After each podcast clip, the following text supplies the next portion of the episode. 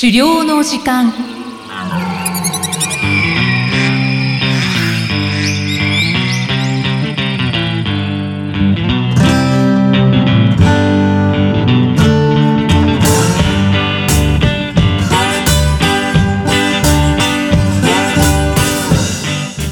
こんにちは、漁師の藤井久人です。こんにちは、進行役の生きみえです。この番組では狩猟に関する様々なトピックをお話ししています。藤井さん、今回もよろしくお願いします。よろしくお願いします。さて、今回も番外編ということで、えー今回はポッドキャスト配信についてということですね。はい。え2回連続で番外編となってしまうのですが、はい。まあ、結論から先に言うと、狩猟系のポッドキャスト番組ですね。まあ、あの、狩猟の時間は日本初という、まあ、歌い文句で、ポッドキャスト番組やらせていただいてますけど、はい。はい。あの、まだまだですね、もう1個、2個、3個とですね、狩猟系のポッドキャスト番組が増えていってほしいなというふうに思ってます。ああ、はい。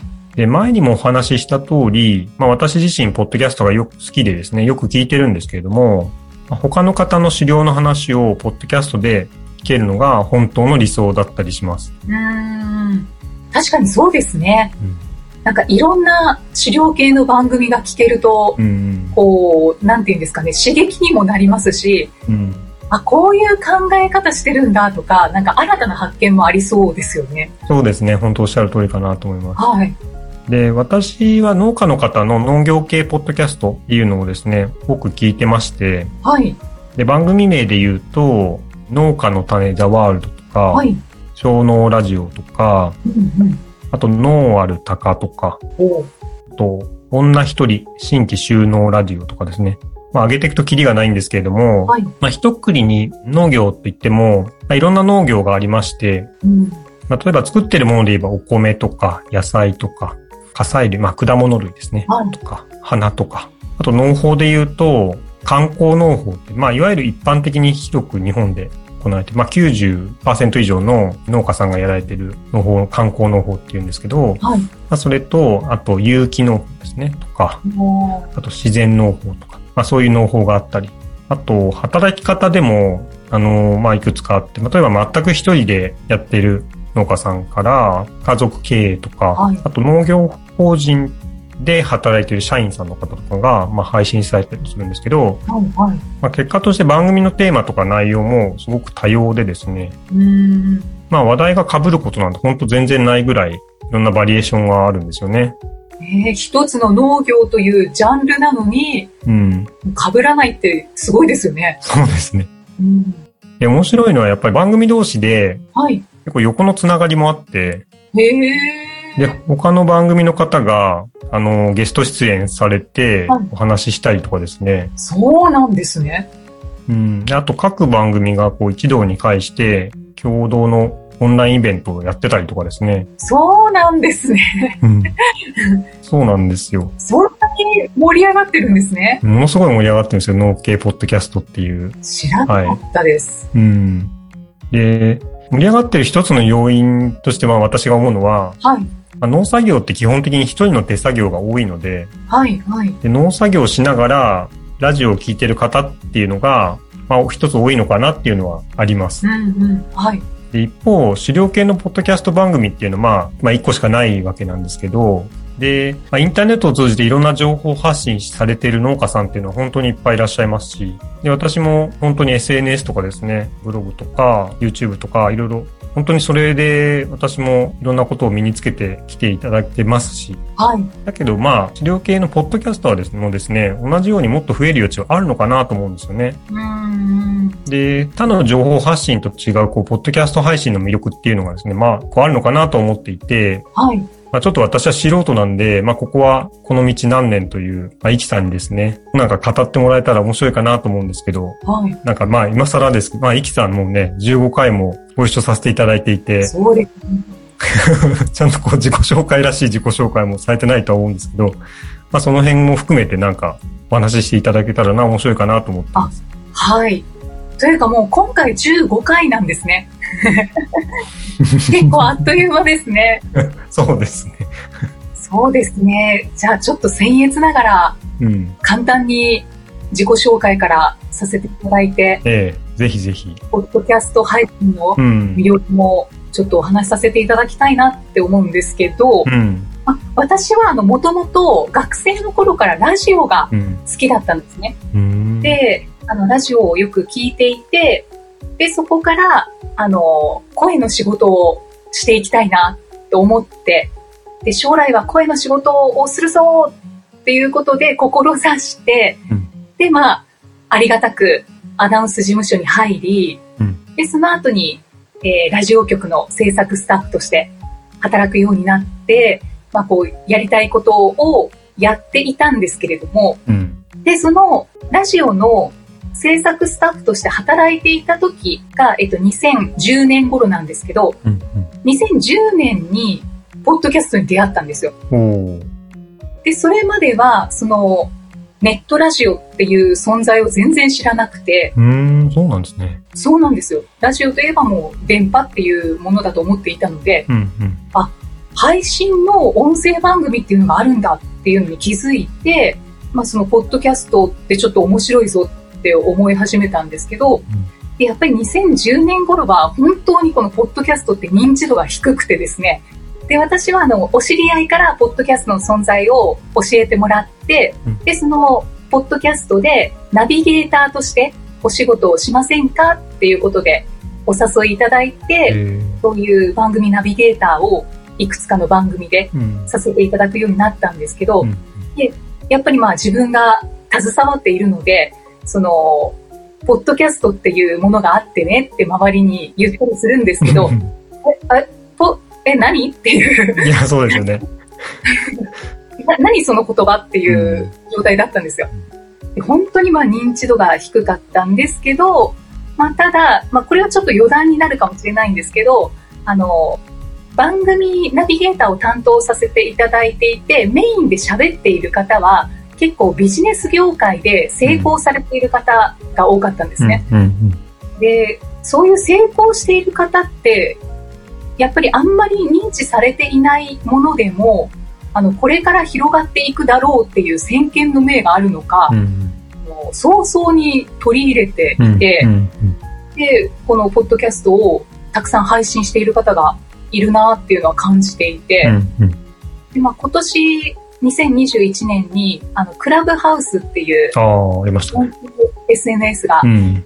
流行りましたよね、うん一時的にうん、一時的に。うん。あれも、やっぱりそのビジネス業界のこう活躍されている方が結構積極的に取り入れていたので、うん。あなんかそういう部分もなんか社会勉強としてさせてもらいながら、うんポッドキャストに携わっていて、で、まあ、いくつかのポッドキャストのナビゲーターをさせていただく中で、こう、ポッドキャストには大きな可能性があるなっていうのを感じたんですよね。うん。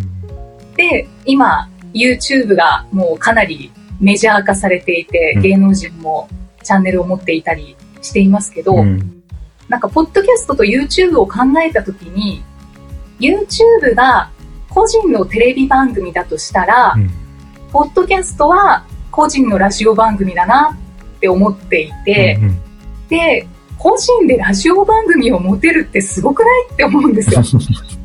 はい。まずそれが一つっていうのと、うんまあ、それ魅力の一つだと思うんですけど、うんあとはもう、ポッドキャストの魅力といえば何だろうなっていうのを、改めて考えたときに、一番最初に出てきたのが、声とか喋り方で、その人の個性がもうダイレクトに聞いてる相手に伝わる。うん。これがものすごい魅力だなって思ってます。で、あとは、ポッドキャストは、時間も場所も関係なく、音声配信番組なので、うん。まあ、その聞く方の好きな時間とか隙間時間に聞いていただけるので、まあ、手軽だし、うん。気軽に利用してもらえるメディアかなっていうのはありますね。ああ、そうですね。なんか、ながらで聞けるっていうのは一つメリットですよね。そうですね。ながら聞きができるっていうのは多分、うん、こういう音声番組以外はないんじゃないかなって思うんですけど、うん。うん。っていうそういう魅力もありますし、あと、実際にこの制作をして配信する側として、番組の収録っていうのも、今実際にリモートで収録してますけど、うん。もう今やリモートでもできるっていう状態なので、制作するのも手軽なんですよね。そうですね。はいはい。だけど、世界中に配信ができるし、世界中のみんなに聞いていただける可能性がありますし、うん。で、個性をダイレクトに感じ取ってもらえるし、で、この番組は狩猟の番組で、やっぱりニッチな話題じゃないですか。うん。で、このニッチな話題こそ合っているメディアが、ポッドキャストだと思ってるんですよね。なるほど。はい、すいません。なんかちょっと熱くなってきましたけども、とにかく、他にも魅力は、うん、考えたらまだまだありますね。いっぱいで。ただ、配信するまでの準備が、ちょっとだけうん。ハードルがあるっていうのがあるので、ちょっと宣伝になっちゃいますけれども、ええ。あの、私が運営しています、音声配信サポート、音声を利用していただけると、うんまあ、ストレスなく配信していただけるのではないかなって思ってます。そうですね。はい。この狩猟の時間っていう番組もサポートをさせていただいているので、はい。はい、藤井さんからお声掛けいただいて、そうですね。という、そんなご縁もあるんですけど、はい。ありがとうございます。という、すいません、ちょっと熱くなってしまいました。ああ、いえいえいえ。本当にそういう話を聞きたかったし、みんなに聞いてもらいたいなと思ったんで、はい。よかったですありがとうご。ざいます。だから本当に魅力いっぱいです、ポッドキャストは。うんうん。はい。そうですね。もう私も、キさんの力をお借りして初めて番組を作り始めて、はい。やっと3ヶ月ぐらいになるわけなんですけど、まあ、私の場合本当そもそも、あんま情報発信なんてしたことも、まあ、なくって、まあ、本当初めてだった。その中でいきなり音声配信ってまたやったことないことを上乗せするみたいなやり方だったんで、はい。まあ本当イキさんが言っていただかなかったら全くここまでたどり着けなかったと思うんで、本当にいっぱい教わってるんだなというふうに思いますね。ありがとうございます。いえいえいえでもやっぱり第一歩は藤井さんのやってみようっていうチャレンジ精神だと。そうですね。はい。まあ私の場合その二重の意味で大変だったんですけど、まあもともと他の媒体で情報発信をされてる方であれば、はい。多分準備の部分は結構なんか多分似てるんだと思うんですよね。私やってて思うのは。そのインプットしたものをアウトプットするよっていうサイクルは多分同じだと思うんで、そうですね。うん、だから音声配信を、まあ、始めるハードルとしては、そういう方、まあ、もともとやってるよって方であれば、まあ、低いのかなっていうふうには思ってるんですよね。はい。はい。うん。あともう一つ、これもあるかなと思うのは、私の場合は、まあ、イキさんっていう、こう、パートナーとして、まあ、ナビゲーターの方を、こう、お呼びして話すっていうスタイル。だから、こういう対話のスタイルになってますけど、はい。まあポッドキャストの中にはですね、まあ、完全に一人で、用意スタートで録音を始めて、一人で全部話し切るみたいなスタイルのものもあったりとか、はい。あと同じ属性の人が複数話すような。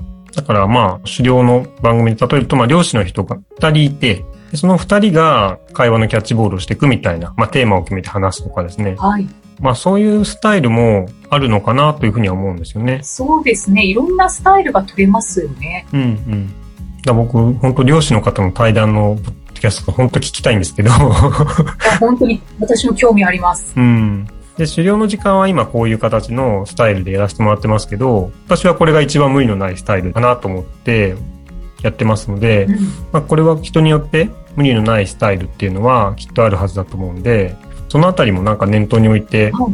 やってみたら面白いかなみたいな方がいらっしゃったらいいなというふうに思ってます。そうですね。本当に結構手軽にできるメディアなので、うん。また違う形で 番組ができて、うん。で交流ができるとまたなんか楽しいなって思いますね。そうですね。本当にそう思います。はい。ということで、今回は本当に番外編でそ、うですね。ポッドキャスト配信についてえお話しいただきました。ミキさんのトークがなかなか冴えててすごかったです。すいません。今まで謎なイキさんっていう謎の存在が少しこう皆さんに伝わってよかったかなと思います。謎だったでしょうか？う ん引き続きよろしくお願いいたします。よろしくお願いします。さあ、この番組では資料に関するご質問や番組へのご感想をお待ちしています。メッセージはエピソードの説明文に記載の URL からお寄せください。まあ、ポッドキャスト配信に興味があるよっていう方も、もし質問いただければ面白いかなというふうに思います。あ、そうですね。嬉しいですね。もしよろしければご質問お待ちしています。はい。あとですね、あの、Apple Podcast のレビューがあるんですけども、うんそのレビューに感想を書き込んでいただくというのも大歓迎ですので、ぜひぜひ皆さんよろしくお願いいたします。よろしくお願いします。はい。あの、現在実は一つレビューが掲載されていまして、うんうんせっかくなのでここでご紹介させていただきます。えーラスプーチンさんがレビューを書き込んでくださっています。えー自分は狩猟に関与したことはありませんが、新たに始める人向けに分かりやすく解説してくれます。普通は本やらネットで情報を得ることになりますが、こちらは音声のみで簡単かつ具体的に説明しているのが面白いですね。という感想を書き込んでくださっています。ありがとうございますあ。りがとうございます。まあ、聞いててくれてる、まだ聞いててくれてるかわかんないですけど、はい。もし聞いてたら本当に感謝のことを述べたいと思います。はい。ありがとうございます。聞いてくれてますよ。聞いてくれてますかね。まあ本当にあのこういうリアクションって、あの、ポッドキャスト配信されてる人の、まあいろんなお話の中で、あのリアクションっていうかそのレビューにコメントあると、あ、嬉しいって言って喜ぶのもよく本当に今まで何度も聞いてるんですけど、はい。まあ自分がその立場に初めてなって、あ、なんかしみじみだなっていう感じはそうですよね。改めていたしました。はい。なんか何とも言えない、味わったことのない、うん。こう気持ちのウキウキ感がありますよね。そうですね。はい。せなんかやってて、一つこうなんかいいエネルギーもらえるなって感じですね。そうですね。うん。Apple Podcast のレビューの書き込みもお待ちしています。お待ちしてます。ということで、今回も藤井さん、ありがとうございました。ありがとうございました。